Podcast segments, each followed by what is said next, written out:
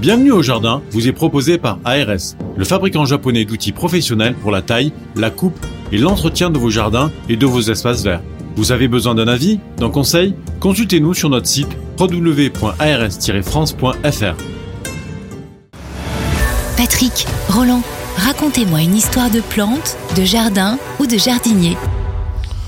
Alors nous allons essayer d'aborder un sujet qui est délicat, qui est controversé et qui est encore 100% d'origine anthropique, vous allez dire, euh, vraiment ils sont obsédés par l'action des humains sur la nature, mais c'est vrai aussi que aujourd'hui cette pression, elle a peut-être jamais été aussi importante et donc elle pose problème. C'est l'idée, ou plutôt l'histoire de la pollution lumineuse qui agit maintenant à la fois sur les animaux, mais aussi sur les plantes. Alors, on pourrait penser que le fait d'avoir un éclairage permanent, on va vous donner quelques chiffres après, vous allez voir, c'est éloquent, ne pourrait être que bénéfique pour les plantes, puisque la lumière est le facteur moteur de la croissance végétale. On avait, oui, on avait d'ailleurs eu une question là-dessus en disant comment mieux éclairer mes plantes d'intérieur? Or, on se rend compte d'une chose, c'est que la présence de lumière 24 heures sur 24, notamment dans les zones urbaines, entraîne une perturbation sur les cycles photopériodiques naturels, c'est-à-dire la plante, comme tout être vivant, a ce qu'on appelle des rythmes circadiens. Nous sommes liés dans notre métabolisme et dans notre comportement à l'alternance du jour et de la nuit. Et il y a eu des expériences d'ailleurs avec des humains comme euh, le Michel Siffre, qui était donc euh, un explorateur sous terre, un spéléologue, voilà, je cherchais le mot, est resté enfermé des jours et des jours et des jours dans, des cavités où il n'y avait donc pas du tout de jour et son rythme de vie s'est complètement modifié. Avec une luminescence permanente, on obtient aussi des perturbations alors pas du même ordre, mais assez similaires. Alors pourquoi est-ce que tout d'un coup on se dit il y a un problème avec ça? Ben, Tout simplement parce qu'il faut savoir que la quantité globale de lumière émise la nuit a augmenté de 94% en 25 ans avec l'extension ben, des zones urbaines, des zones industrielles, le fait par exemple qu'en ville, vous ayez des magasins qui gardent leur devanture illuminé tout le temps, vous avez aussi bah, des affiches lumineuses, etc., etc., c'est absolument énorme.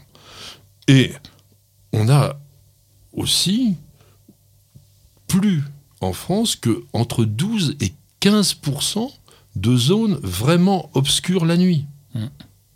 Donc ça pose des problèmes parce que les biologistes ont observé des choses et même, je dirais, des conséquences. Parce qu'on avait parlé de ça. Vous avez des fleurs nocturnes. Ces fleurs nocturnes, elles ne sont pas là simplement pour s'amuser la nuit, c'est parce qu'elles sont liées aux chauves-souris, la plupart du temps, ou aux papillons de nuit. Mmh, mmh, mmh, Et d'ailleurs, les papillons de nuit sont en régression de façon considérable dans notre pays. Et moins de papillons de nuit, moins de fleurs nocturnes, etc. etc. Donc, aujourd'hui, on s'inquiète de savoir s'il ne faudrait pas créer bah, des lois, tout simplement, pour obliger alors ça serait peut-être pas mal non plus, ça réduirait la consommation électrique. Non mais euh, on, est quand même dans une période où on parle d'économie d'énergie. Bah, ça serait peut-être une bonne chose à faire de façon à ce que nos plantes puissent mieux tenir le coup la lumière est liée à la sécurité. On a 80% de l'humanité qui vit avec de la lumière artificielle. Et donc ça a été inventé pour la sécurité, justement, parce que quand tu rentres la nuit, tu es bien content de voir clair. ça permet d'éviter euh, de marcher dans une euh, bouse de vache. mais pas que d'ailleurs. Mais, mais on s'est rendu compte, par exemple, à New York, que la chute des feuilles, enfin des arbres à l'automne, eh bien, elle est reculée d'un mois elle est décalée d'un mois. Et donc ça, ça impressionne en disant, bah, un mois, oui, c'est pas grand-chose, ce n'est qu'un arbre, mais évidemment, il y a, quelque chose qui, va jouer sur le cycle des plantes. Alors, sur ce cycle, il y a des choses qui sont importantes parce que la perturbation qui peut être créée par cela, et donc qui commence par générer au départ une activité métabolique supérieure, puisqu'il y a plus de lumière, il y a plus d'activité, entraîne généralement un développement foliacé au détriment des floraisons, et donc des fructifications, et donc des potentiels de reproduction des plantes. Donc on est quand même sur des choses qui peuvent être dangereuses. Après, il faut savoir que en France, rien qu'en France, on a 11 millions de points d'éclairage public. Ça n'a strictement rien à voir avec la Belgique, par exemple, où toutes les autoroutes, toutes les autoroutes sont entièrement lumineuses mmh. et sont recouvertes, on va dire, avec euh, des, comment, des spots, enfin pas des spots, euh, des lampadaires.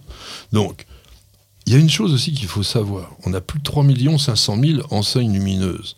Et avec une durée d'éclairement qui est passée de 2100 à 3500 heures par an entre 92 et 2012. Vous vous rendez compte? Donc on a augmenté considérablement le temps de ces éclairages. Et aujourd'hui, on s'inquiète au niveau de nos végétaux, mais aussi au niveau du comportement des animaux nocturnes. Par exemple, on s'inquiète de la raréfaction des chauves-souris. Mais c'est essentiellement, alors il y a la destruction de l'habitat, bien entendu, mais là, pour un animal totalement nocturne, à partir du moment où c'est la journée permanente, si on ah peut dire, évidemment. ça pose problème.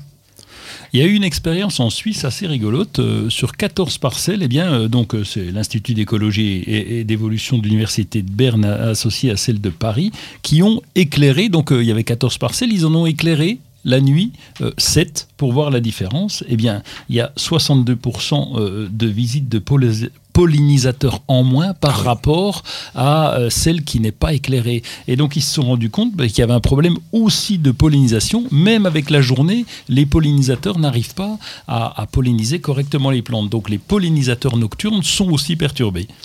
Donc vous voyez, la vie a besoin de la nuit